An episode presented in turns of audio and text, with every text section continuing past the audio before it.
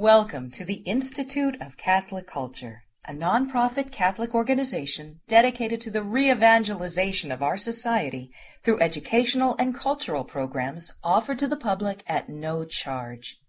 This and other presentations, hundreds of hours of audio, are available for free on our website, www.instituteofcatholicculture.org.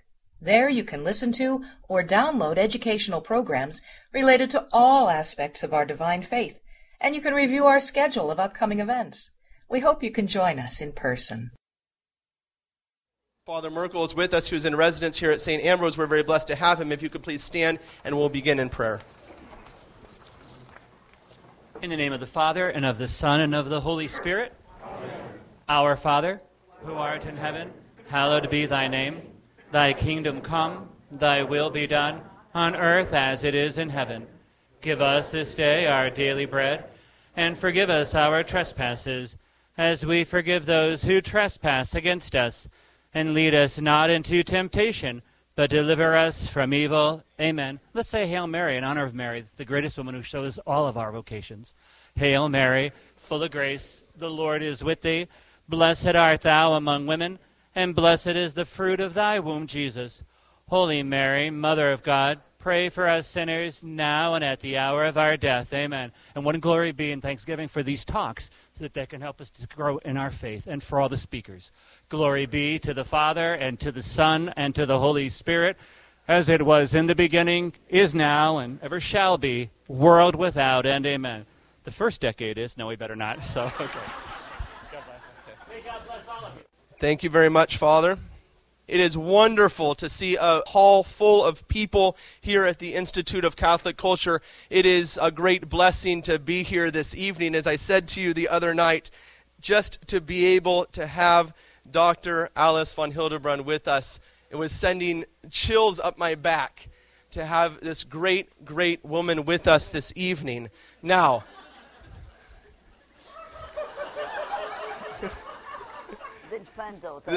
Okay. um, I will not be long, as the doctor told me to begin like this. Our speaker this evening was born in Belgium on March 11th, 1923, and she's not dead yet. we have with us a guest that needs no introduction, and that is why the walls of this hall are going to break apart if we bring any more in which is always a good thing in the Catholic Church when it comes to being educated. We are honored then to have with us a woman who I believe stands as an icon, one who has gone before us to educate us, to lead us out from where we were to where our Lord wants us to be. And for that, we are all indebted. And I ask you to join me in welcoming to the Institute of Catholic Culture Dr. Alice von Hildebrand.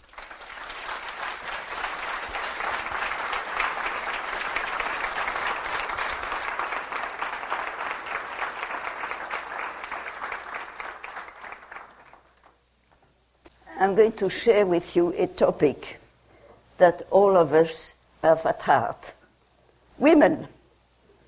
It's a topic that never loses its interest for men because they are men, and for us women because we're women. And I feel it's a topic in which I feel very competent because I've been one for a long time and truly used to it. Now, being a woman, you should allow me to make some detours.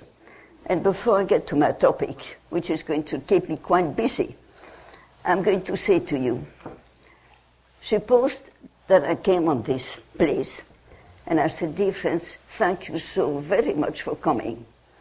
I have a great plan and I need your help to organize it and to give it birth. I would like to start a foundation to fight leprosy in Virginia. Silence.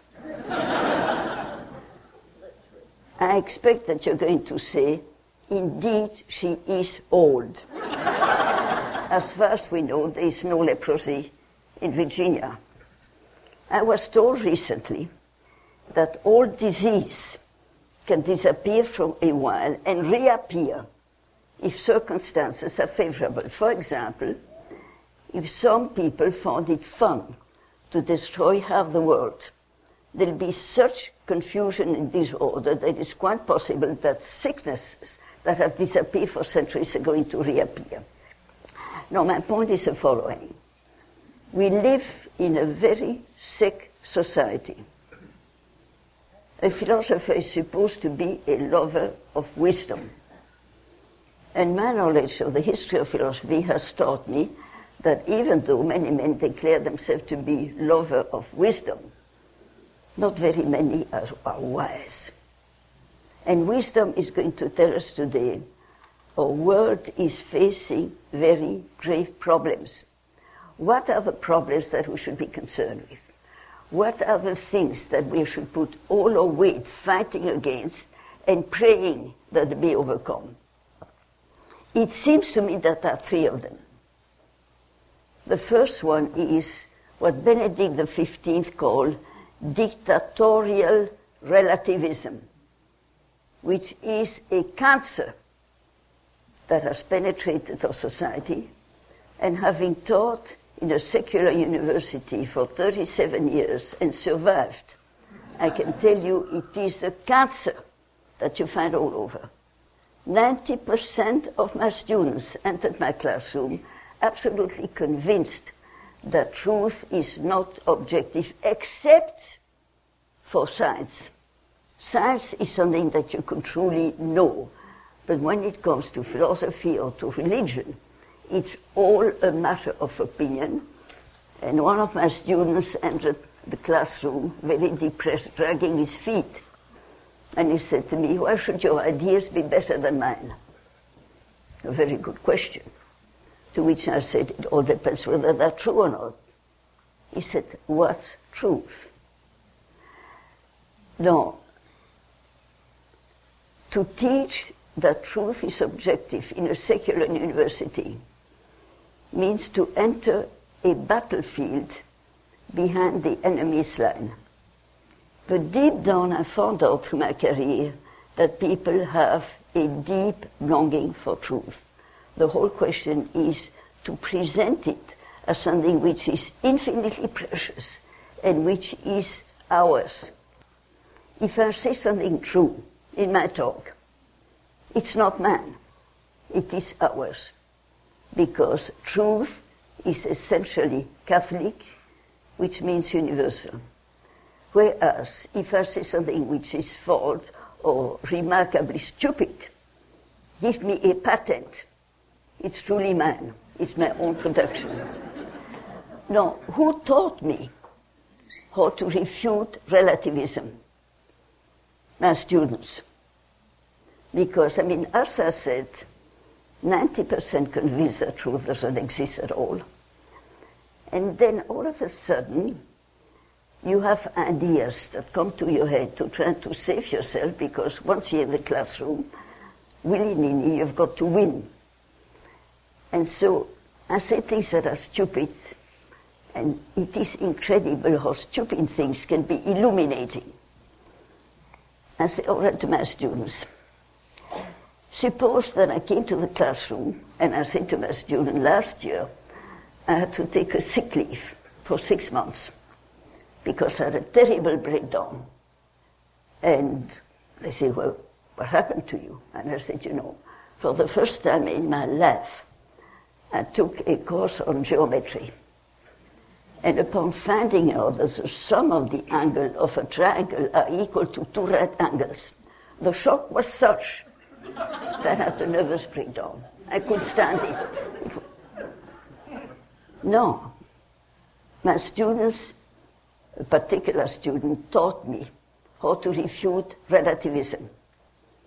I was giving a talk course on metaphysics in Hunter. And inevitably, the question of the immortality of the soul or the existence of God came up.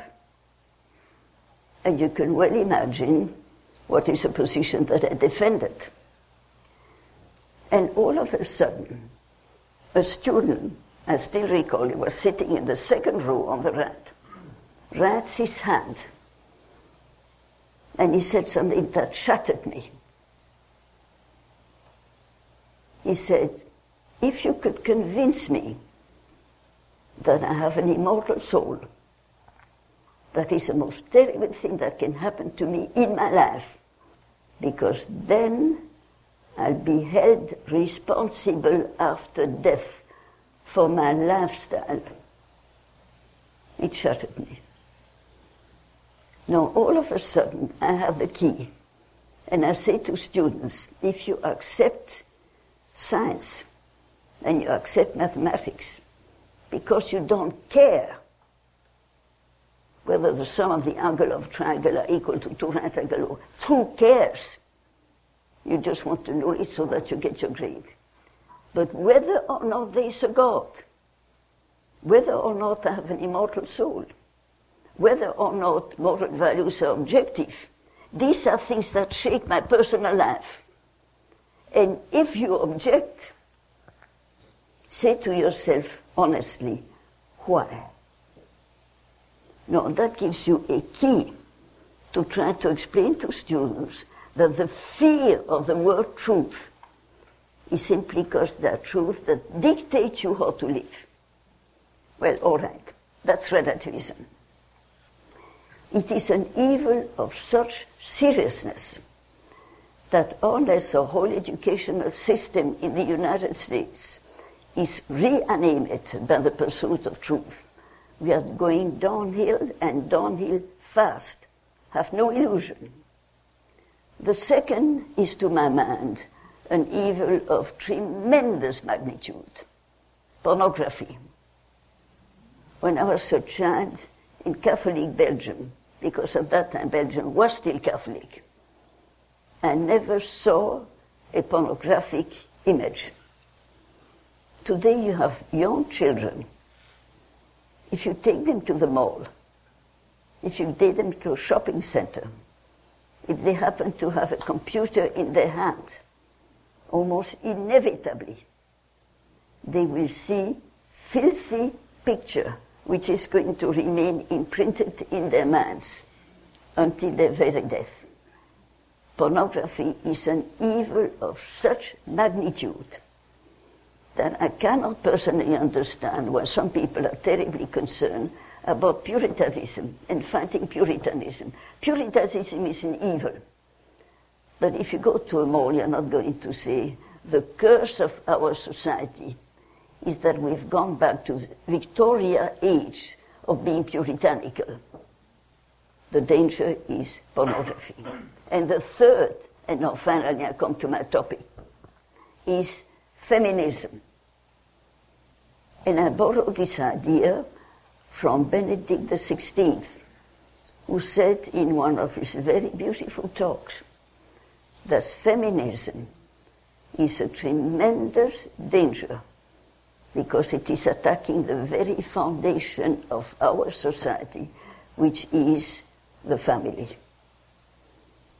By the very fact that he made this, he acknowledges that God has given a role of tremendous importance to women. And therefore, the first part of my talk is going to say, what is feminism? Why do I consider it to be a danger which is so tremendous that when you see the breakup of marriage, maybe the answer is that women have lost sense of the magnificent beauty of their mission. The greatness of Catholic teaching and Christian teaching is that precisely he has understood that God has given women a mission of crucial importance. In some way, you can say the woman is a cornerstone of society. Now, let us turn to feminism. I'm going to give you a taste of what feminism is like by turning to one of the most famous feminists of the 20th century. I'm not a scholar because when I discovered feminism years ago and I studied this one book, it was plenty. And I didn't need to read 10 or 15 other books of the same type. As soon as feminism started to gain, the first thing that my chairman did was to appoint a woman who was a radical feminist. And then there were courses about on feminism. And now you can get your PhD in some great university on feminism and, and the working of women. I'm going to choose one.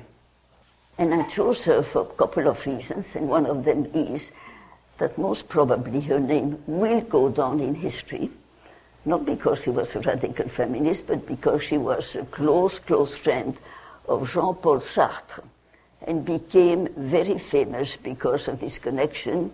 Who is a man who is considered to be one of the great philosophical geniuses of the 20th century. Speaking about philosophical geniuses, and apparently our society produces good many of them, I'm going to make a remark which I'd like you to take to heart. It is true that God gives special gifts to certain people. For example, there are some people who learn with extremely ease. There are people who packed ideas and get them without much effort. There are people that are extremely productive and can write and write and write forever and publish one book after the other. Let us acknowledge that it is so. Some people have these gifts. But there's one thing that life taught me. If you have received great intellectual gifts and they are not baptized by humility, you're going to be responsible for the greatest disasters in philosophy or the great producer of heresies, all the fathers of wrong philosophies were called geniuses. And geniuses because they, let me repeat to you, great gifts must be baptized by humility. And if they are not baptized by humility, you're going to have philosophical disasters. For example, you take Kant. Don't tell me that Kant was not an intelligent man but his philosophy is a disaster. Don't tell me that Sartre was not an intelligent or a gifted man, but his philosophy is another disaster. Nausea. And I mean, he proclaims it and people are quite enthusiastic about it. You take Hegel, everything is constantly changing. Another one. And he considered himself to be a genius. What about Marx? Let me tell you very, very vocally and vehemently. Geniuses have been responsible for all heresies, and geniuses have been responsible for all the greater wrong ideas that are dominating our world. Heresies are not born on farms.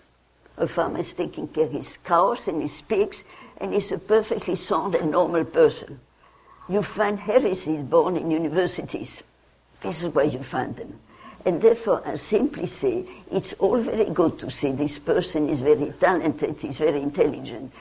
But if intelligence is not baptized, intelligence degenerates into cleverness. And there's an abyss between the two. To be clever is to be able to find an answer to all questions. You say whatever you please, and someone is going to rebut you, and they feel very smart.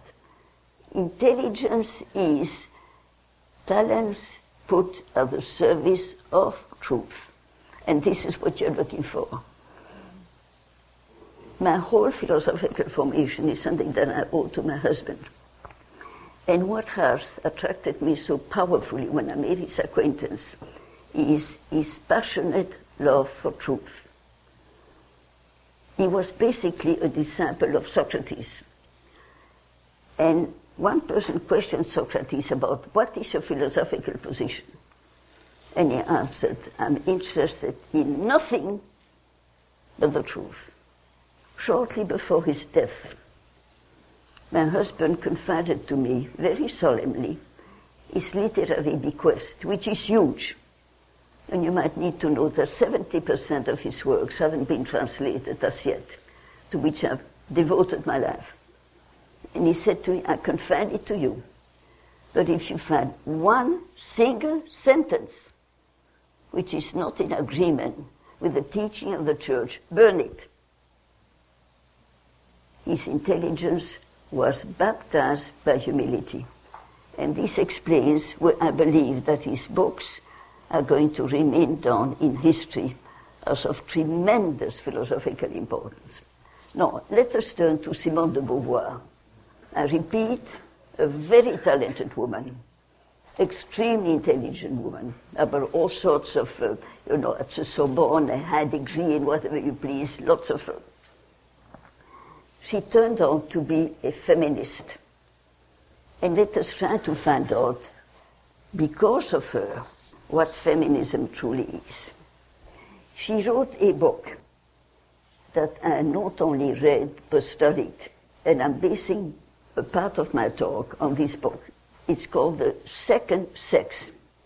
It was published in France, I believe, in the 50s. Immediately was translated in every possible language, and of course, in the United States, it was a bestseller in no time.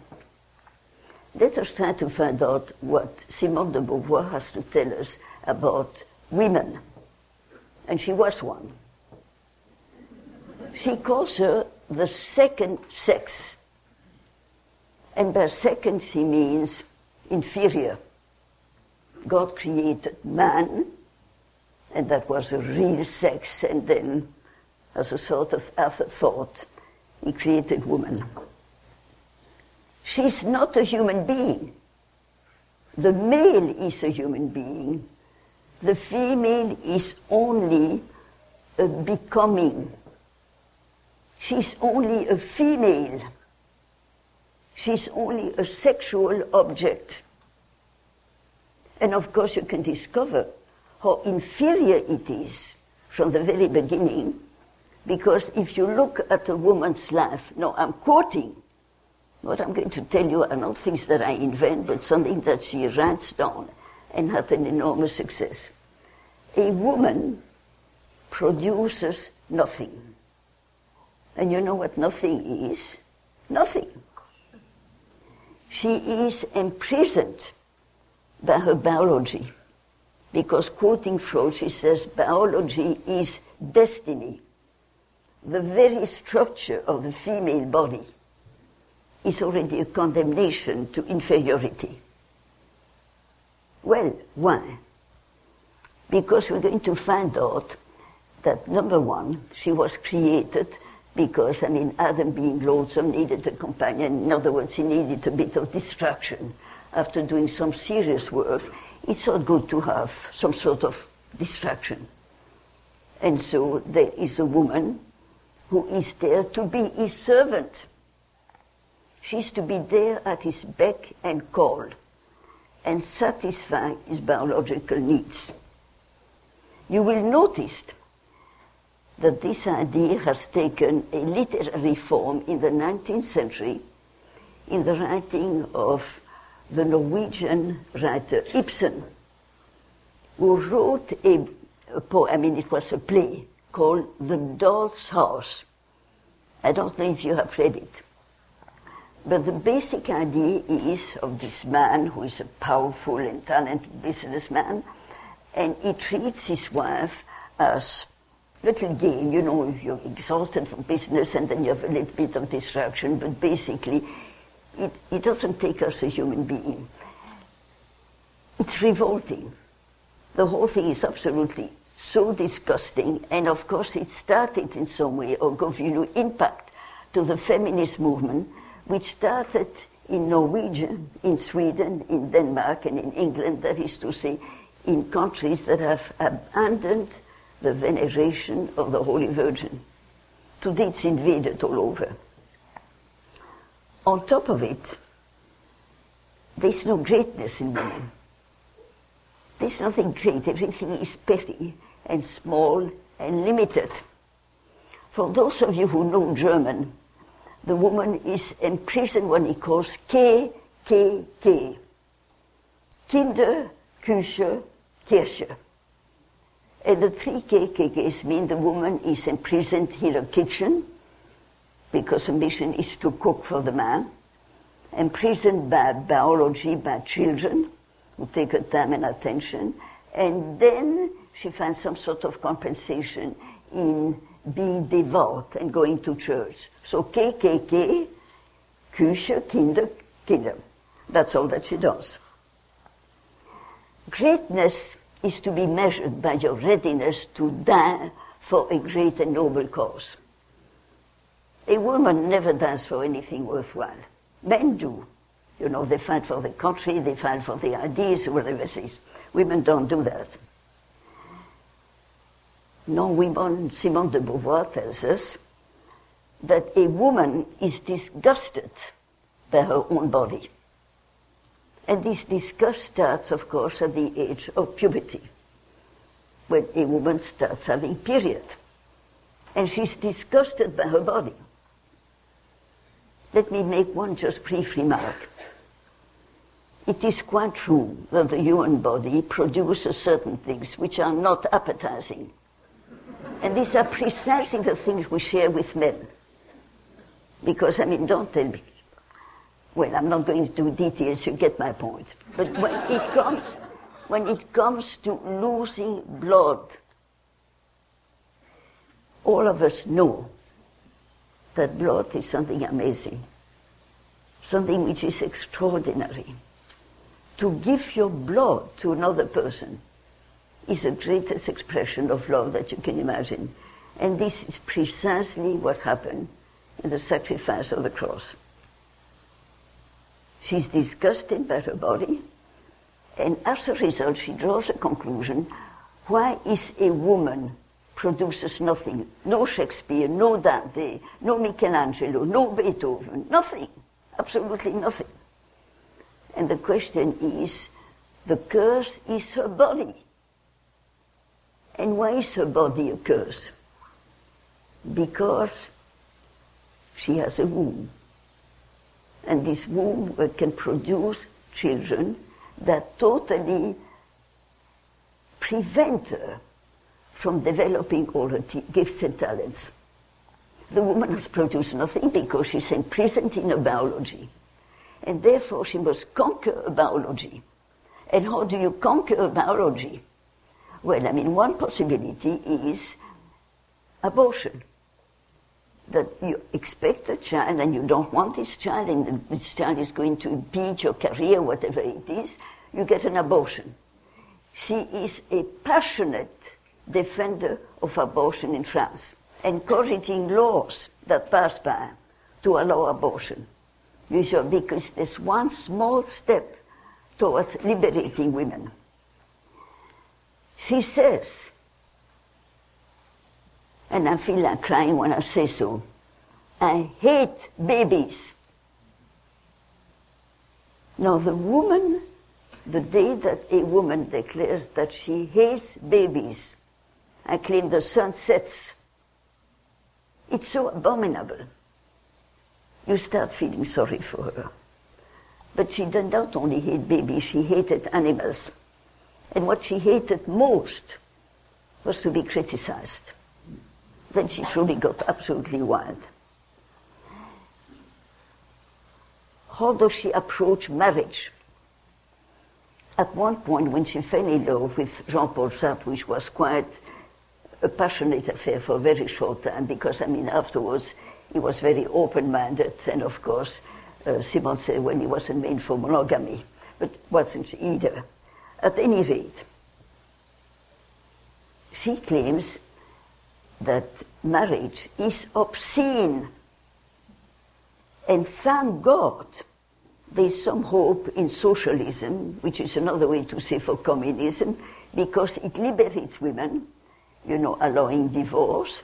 You relate to a person when you feel like it. But marriage is obscene for the very plain reason that you are forced to do by duty the things that should be the result of passion or excitement or whatever it might be. But the very moment that it becomes a duty, you cannot imagine something which is more depressing and more imprisoning than that. She has very sublime ideas that just as men, they are brothers.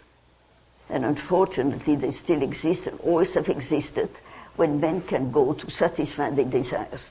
And she suggests that brothers should also be created for women. You know, a place that you can go to satisfy yourself when necessary, and then you pay the bill and you go. Apparently, it was tried once in San Francisco. Of course, San Francisco and went bankrupt. Well, that is the end of the story. the hope is socialism, because socialism gives women a chance of to competing with men. To now, they've done nothing, but for the very plain reason they haven't been given a chance. No, I hope you have a sense of humor, because if you don't laugh, I won't forgive you. Women have produced nothing because the circumstances were such that they totally prevented her from being creative. The wings were cut before she had the chance to fly. There are two exceptions, two women that were extraordinary and amazing because they lived in the most ideal circumstances, favoring their genius. Katharina of Siena and Teresa of Avila. My dear friend, I'm happy to inform you that to live in a convent and to live a life of extreme poverty in which you work from morning to night mean to live in ideal circumstances which explain the creativity of Teresa of Avila. Just for fun, I read in one of her books. And about ten times she said, you know, I'm sorry I keep interrupting myself, but we have a lot of work to do. And, you know, I had no time to continue. And she sees this living ideal circumstances, Carmel's ideal uh, circumstances. At any rate, it just shows you the tragedy of a talented, intelligent woman whose pride is such that she becomes totally blind. And it is one nonsense after the other that a child in grammar school refuse. Let us now have a look at what the Bible says about women. That all that I'm going to share with you is things that are in the Bible that you know, but I would like to draw your attention to the fact that even though you can read the Bible hundreds of times, there are always certain things that you're going to forget, uh, overlook. What does, number one, let me make fun of her. He said the woman is second sex, the copy. In fact, the original comes after the rough draft. And if she came after man, you could also say, which is just as stupid, you know, Adam was a rough draft and Eve was the final copy. and, well, I mean, look, it is just as stupid, but teaching taught me that you a stupidity with another stupidity and you win. And I always won in the end. All right, let us turn to the Bible. Don't forget that what I'm going to tell you is not my own. I'm just going to quote the Bible. God created Adam, created man to his image and likeness. Male and female, he created them. In other words, God tells us very explicitly that the fullness of human nature is to be found in male and female together. Not just male, not just female, both of them together. Then there's a moment when he says that Adam, his body was created from the slime of the earth between us. Not a very aristocratic beginning. and I mean, from time to time, you know, when men, some of them, are very much machos and feel terribly superior, and then you gently remind them, you know, your body was made from the slime of the earth. What about Eve? He was alone. And God said, It's not good for man to be alone. He's made for communion, he's made for love. And he puts him in a deep sleep. Don't ask me to interpret how the whole thing happened. I can only say he was put in a deep sleep, and Eve's body was taken from the body of Adam. And that was Eve the only material creature, the only one, and there were millions of them, whose body is taken from the body of a person made to God's image and likeness. If that is not an aristocratic beginning, I don't know what is. It gives me a feeling of awe for the body, the female body that God has chosen for me. It was not my choice, but it gives me a feeling of awe because my body was made from the body of a person made to God's image and likeness. Adam wakes up and he sees her. And what is his response? His response is a response of every normal male. Enchantment. Flesh of my flesh and bone of my bone. And then it is said, and for the sake of his wife, he will leave his father and mother and adhere to his wife. It's not said that he will leave. And then he says something which is overwhelming. He calls her the mother of the living. In other words, he declares, and this is something that each woman should meditate upon every day, the bond between woman and life. And this is something that God Himself has created. Woman and life belong together. And then comes original sin. An incredibly tragic happening which is going to affect us for the rest of human existence. The serpent, who is the most clever of all animals, turns to Eve. There's one doctor of the church and father of the church for whom I have a boundless admiration and love, a very personal love, St. Augustine. I read his confessions when I was 19 and I still believe that it's possibly the greatest book written after the Bible. It's overwhelming. It should be on our night table. Nevertheless, very great men can make mistakes. And even the doctors of the church can see things which are misleading or unfortunate.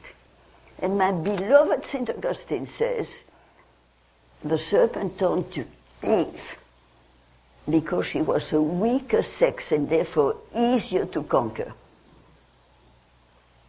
For the first time in my life, when I read that, I said, Beloved St. Augustine, forgive me. You're deadly wrong. he turned to Eve because being so sly,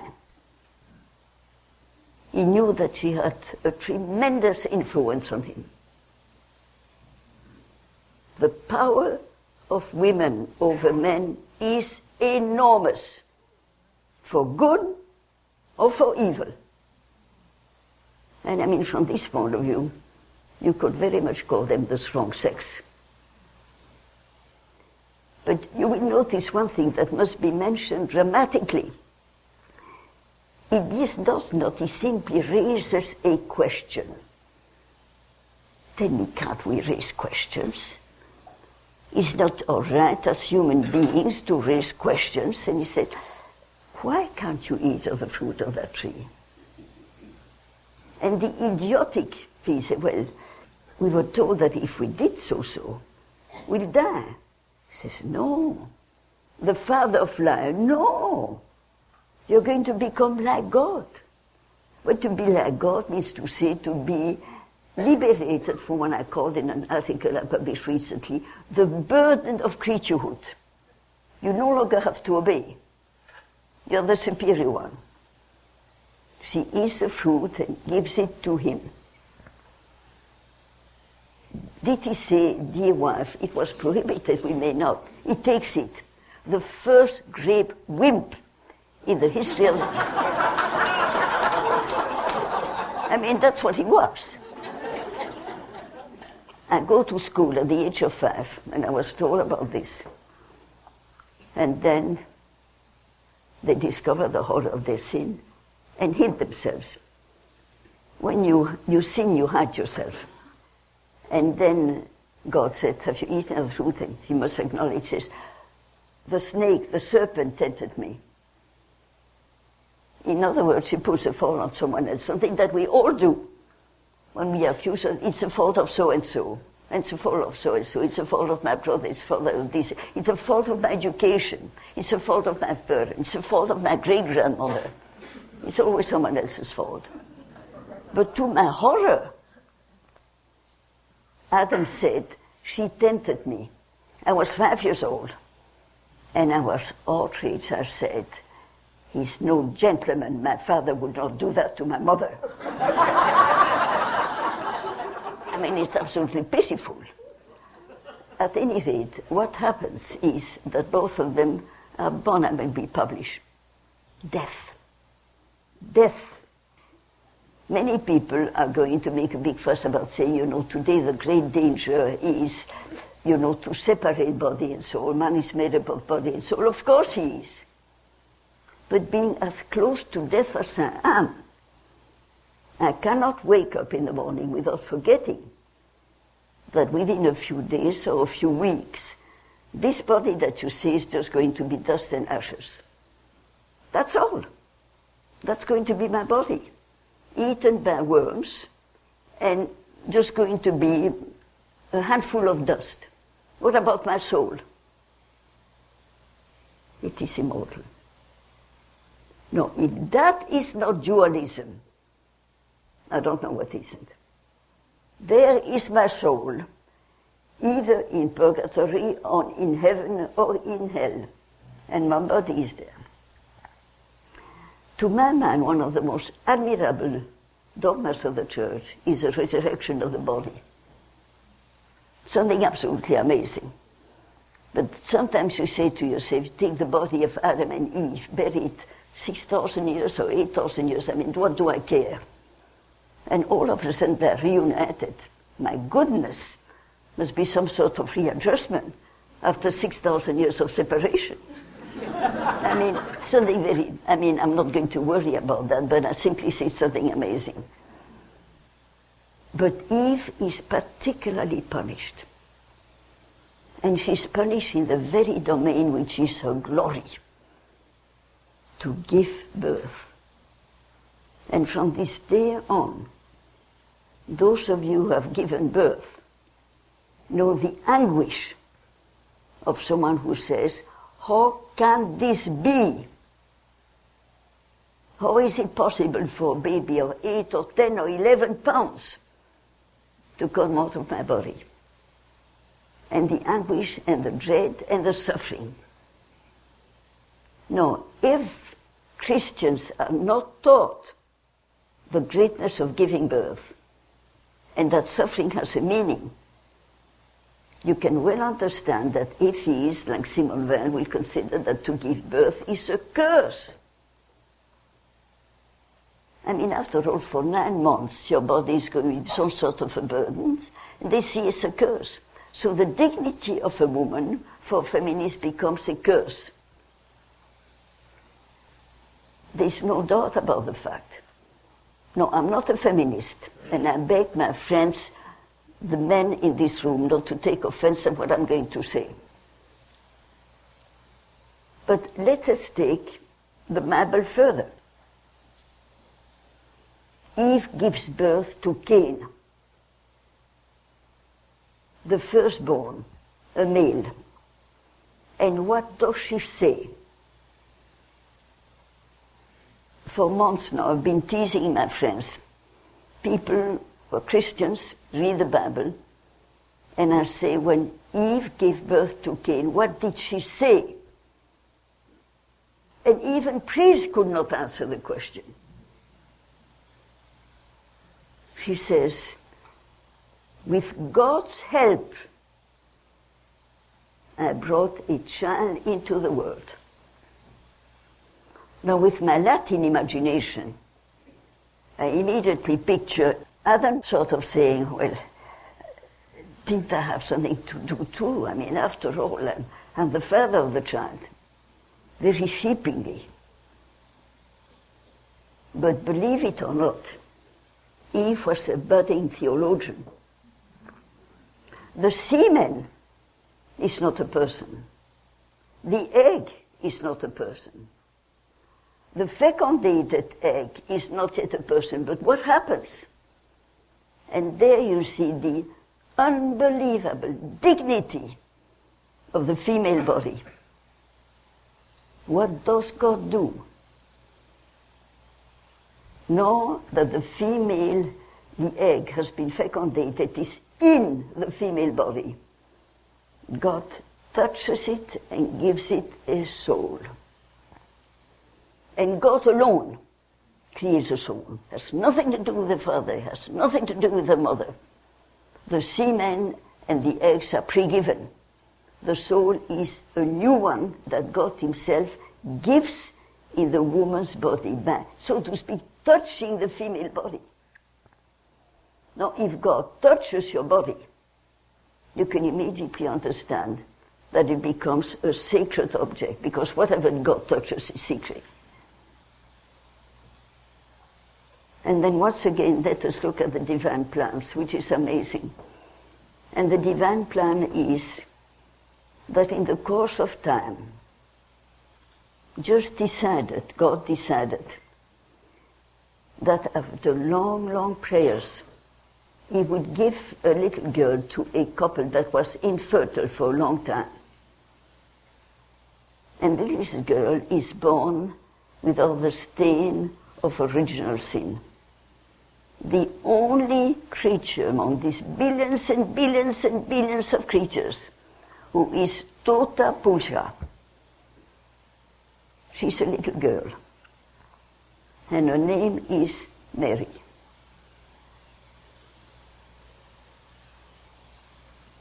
And the birth of this little child is going to create the greatest revolution in the history of the world.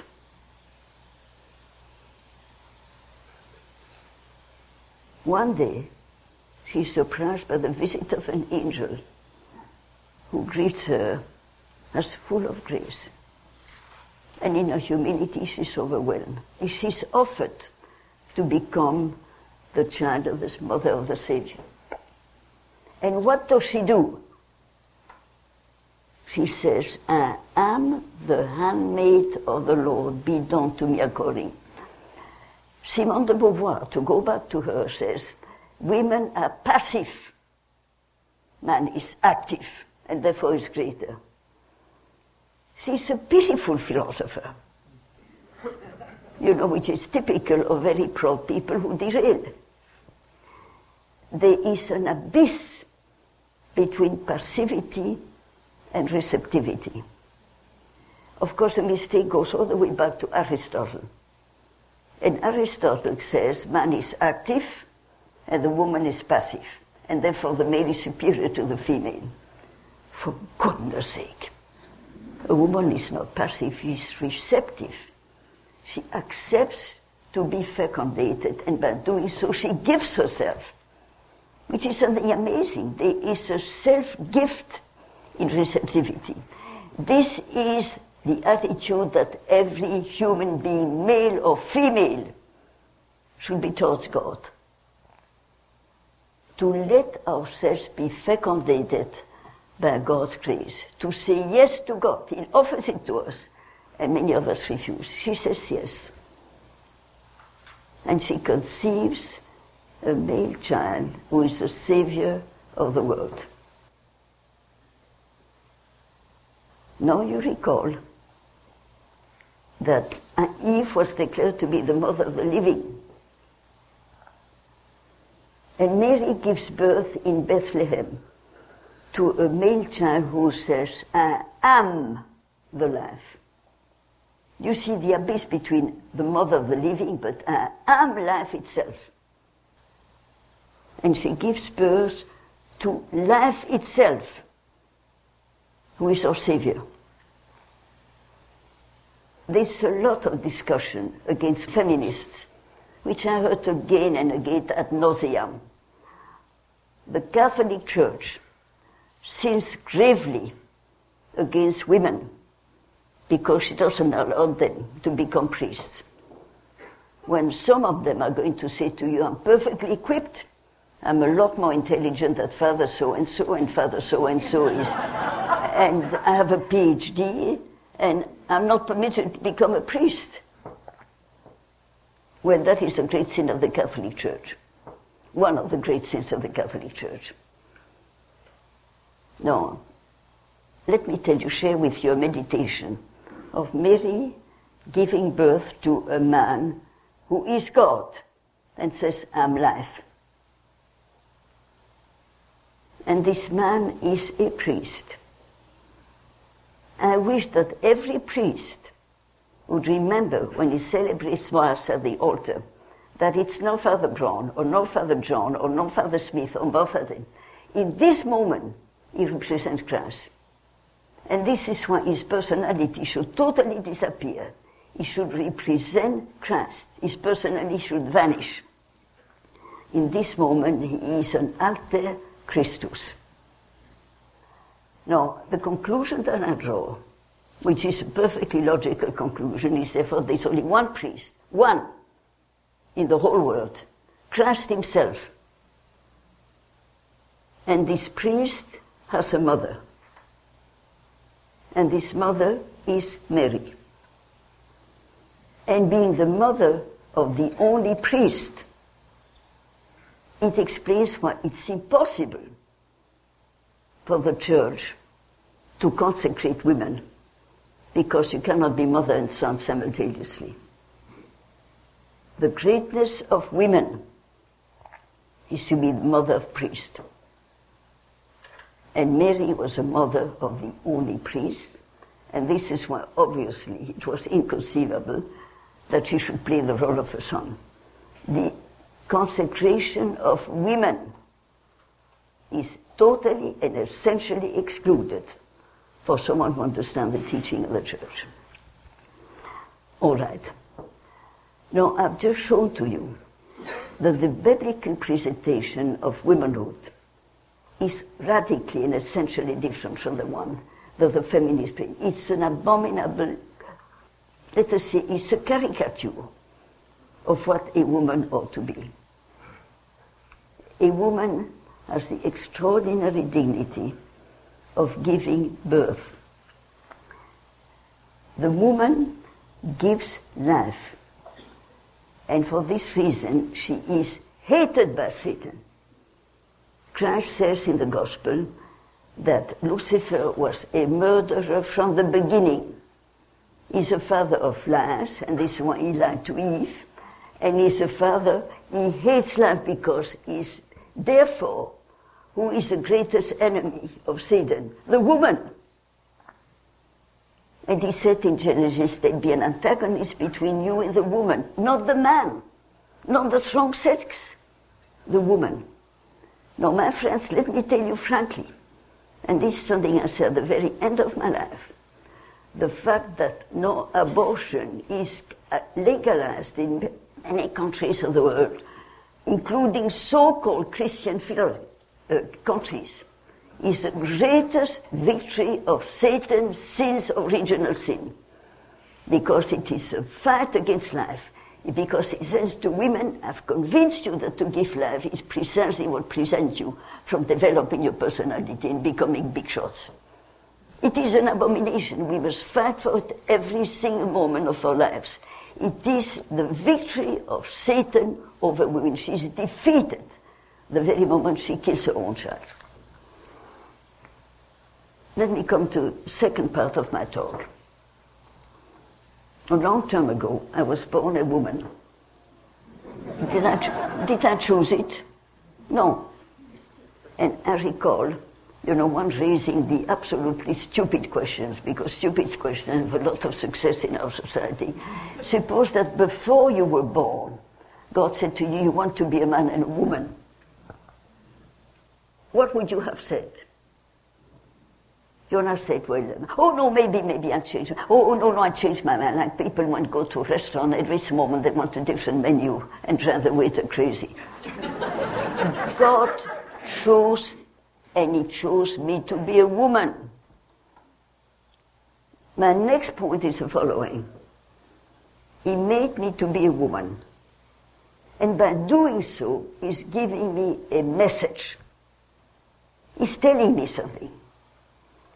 Don't you understand that in education, it is of tremendous importance that from the moment a child is a small little child, whether boy or girl, that they are told that this is something very special that God chose for them with a purpose. And then to explain to a little boy the beauty of masculinity, the greatness of masculinity, you know, which you find so superbly incarnated in St. Joseph, who is protecting Mary. He's a strong one, physically speaking, he's protected. Masculinity is something magnificent, but so is femininity. And it seems to me that once I have understood the beauty of femininity, you know, to protect, to love, to turn to what is weak. The beauty of woman is, I'm quoting my husband, is that heart and mind have a much closer relationship. It is their greatness and it is their weakness. Because if the heart is not quite as pure as it should be, it is diverse. There is a very admirable woman, thank God, has been canonized and is now the world over, Edith Stein, who studied at the same university with my husband.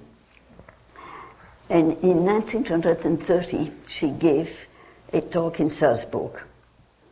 And speaking precisely, you know, because the feminist movement was slowly developing and trying to explain what are the fundamental differences between male and female.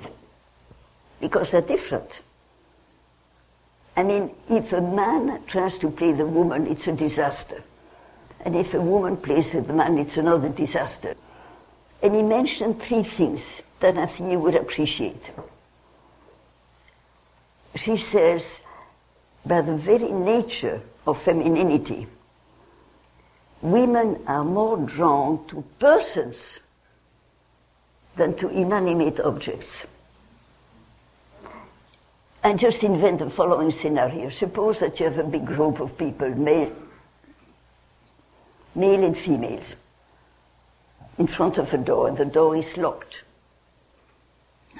And they are told at one particular point they'll be permitted to enter into this mysterious room. And they come to a room which is totally empty except a baby in a cradle and a new computer.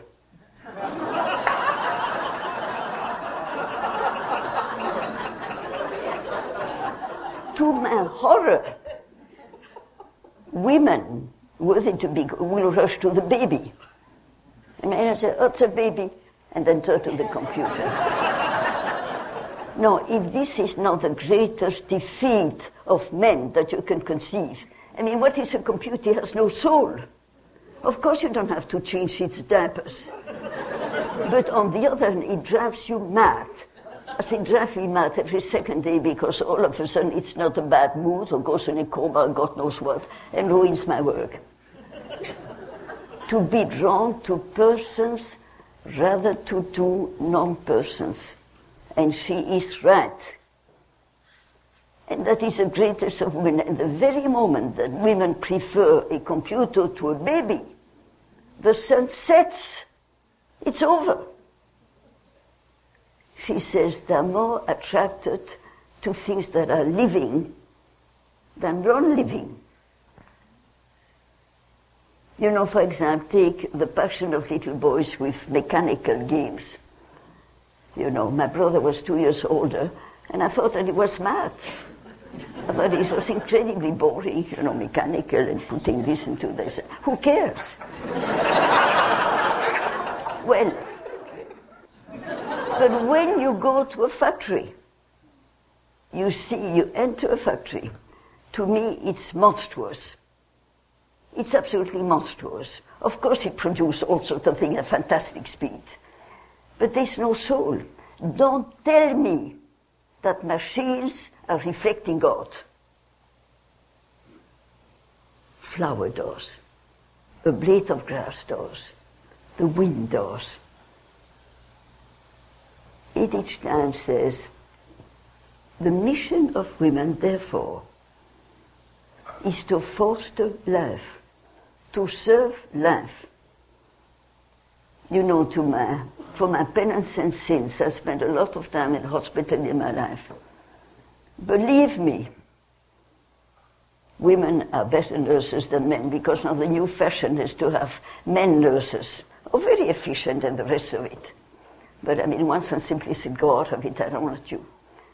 And they obeyed. women, women, and to my experience, Filipino women are the best nurses because, because they're still women. They're women. You know, it's all very good to when you do this and you take this medicine and so on and so on. But I mean, don't you understand that a patient is a patient? And when you suffer, you know, one smile, one kind word means infinitely more than all these pills and medicines that you get in quantity. You see, I mean, in other words, what is dying in our society is a relationship that you are persons. You're children of God. And therefore, when I treat you and approach you as being such, there's a contact which is today disappearing. To my horror, I find out more and more women do want to be engineers. I'm going to quote Chesterton, who is a great friend of mine. Not only because of his tremendous humor, but because he knows exactly when he throws arrows. You know, he says, he speaks about men and women and says some very good things and some very weird things about it. And he said, you know, you know, one of the problems with women is that they're so made for maternity and taking care of other people that when they do secretarial work, they treat it as if it's a living child. And if when you misplace a pencil or do something right and thing, it's such a state, state of excitement, as in the world what said. And this is why they do secretarial work so well and should never do it. He says men are basically lazy. They only do things what they have to do. It. In the case of women, you know, I've crossed the continent because I'm European. I've crossed the continent many, many times. I give you one piece of advice. When you go and your luggage is checked up, never go to a woman.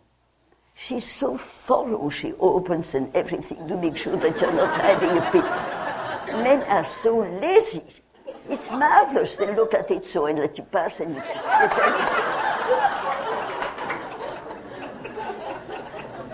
let women be women and let me men. And the conclusion is my talk is the following. At the very end of my life, I've come to the conclusion, and this is something that I say categorically because I'm absolutely certain of it. If you truly understand and approve and respect the mystery of your sex, it gives you a key to the other sex. We live in a society when men fight women and women fight men. I mean, it's, it's a mess. A society in which you raise questions. Why can't two men get married? Is a society which is condemned by the very fact that you raise a question. It shouldn't be raised. And if you raise it, it already shows that you're on track 200%. The moment you understand the beauty of femininity, the beauty of, you have a key to the other sex. I'll give you a proof. Who understood Mary best? Answer Saint Joseph. Nobody could possibly understand her beauty, and the love between them was so magnificent that the Holy Scripture doesn't mention it because we'd be unworthy of it, the way that we live. Who was understood St. Francis best and vice versa? St. Clare, a man and a woman. Who had the deepest understanding of St. John of the Cross? St. Teresa of Avila. Who had the most beautiful spiritual relationship with St. Francis of Sales? St. Jean Francois de Chantal. So you see that once we truly understand the beauty of our own sex, we are capable of understanding the beauty of the other sex. And I mean, this is why what marriage is supposed to be a man who truly understands the beauty of his masculinity, to be a protector, to help, to comfort, and the beauty of femininity. And then you have the beauty of Christian marriage, which is so blessed by Christ that his first miracle took place at Cana. Thank you.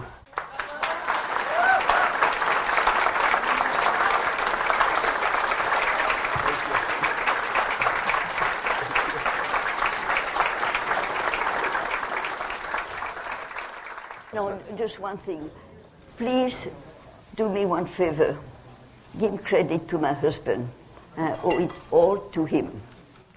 Okay, thank you very much, Doctor, for your wonderful, wonderful presentation. I know many of you were praying this last week as I addressed a clergy conference in San Antonio, Texas, and I told them something not quite as eloquent, of course, as Doctor told us tonight. But we have a crisis in our church, and it is not a crisis in vocations to the priesthood. It is not a crisis in leadership of our bishops. It is a crisis in identity of Christian people. And it is about time that we start to come to an understanding of who we have been made in the image and likeness of God. And when we begin to understand that again, I believe that we will light a fire in our society which I dare say cannot be put out because it will be the fire of the Holy Spirit. But we have to begin to understand again who we are, to pray about who we are, because when we begin to understand who we are, we will once again understand who God is. And then we will desire Him with all of our heart. Doctor, are you available for a few questions at the end? Are you feeling up for that? You're not feeling up for it. Okay, that's fine. Well, Father, I'm old. You're old. You know, you've squeezed the lemon to the line. I called Dr.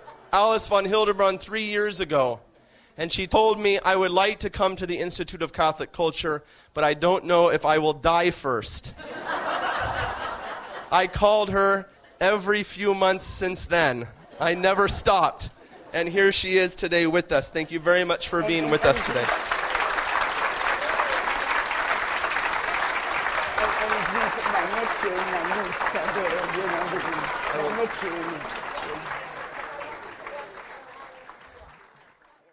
We hope you enjoyed this presentation from the Institute of Catholic Culture.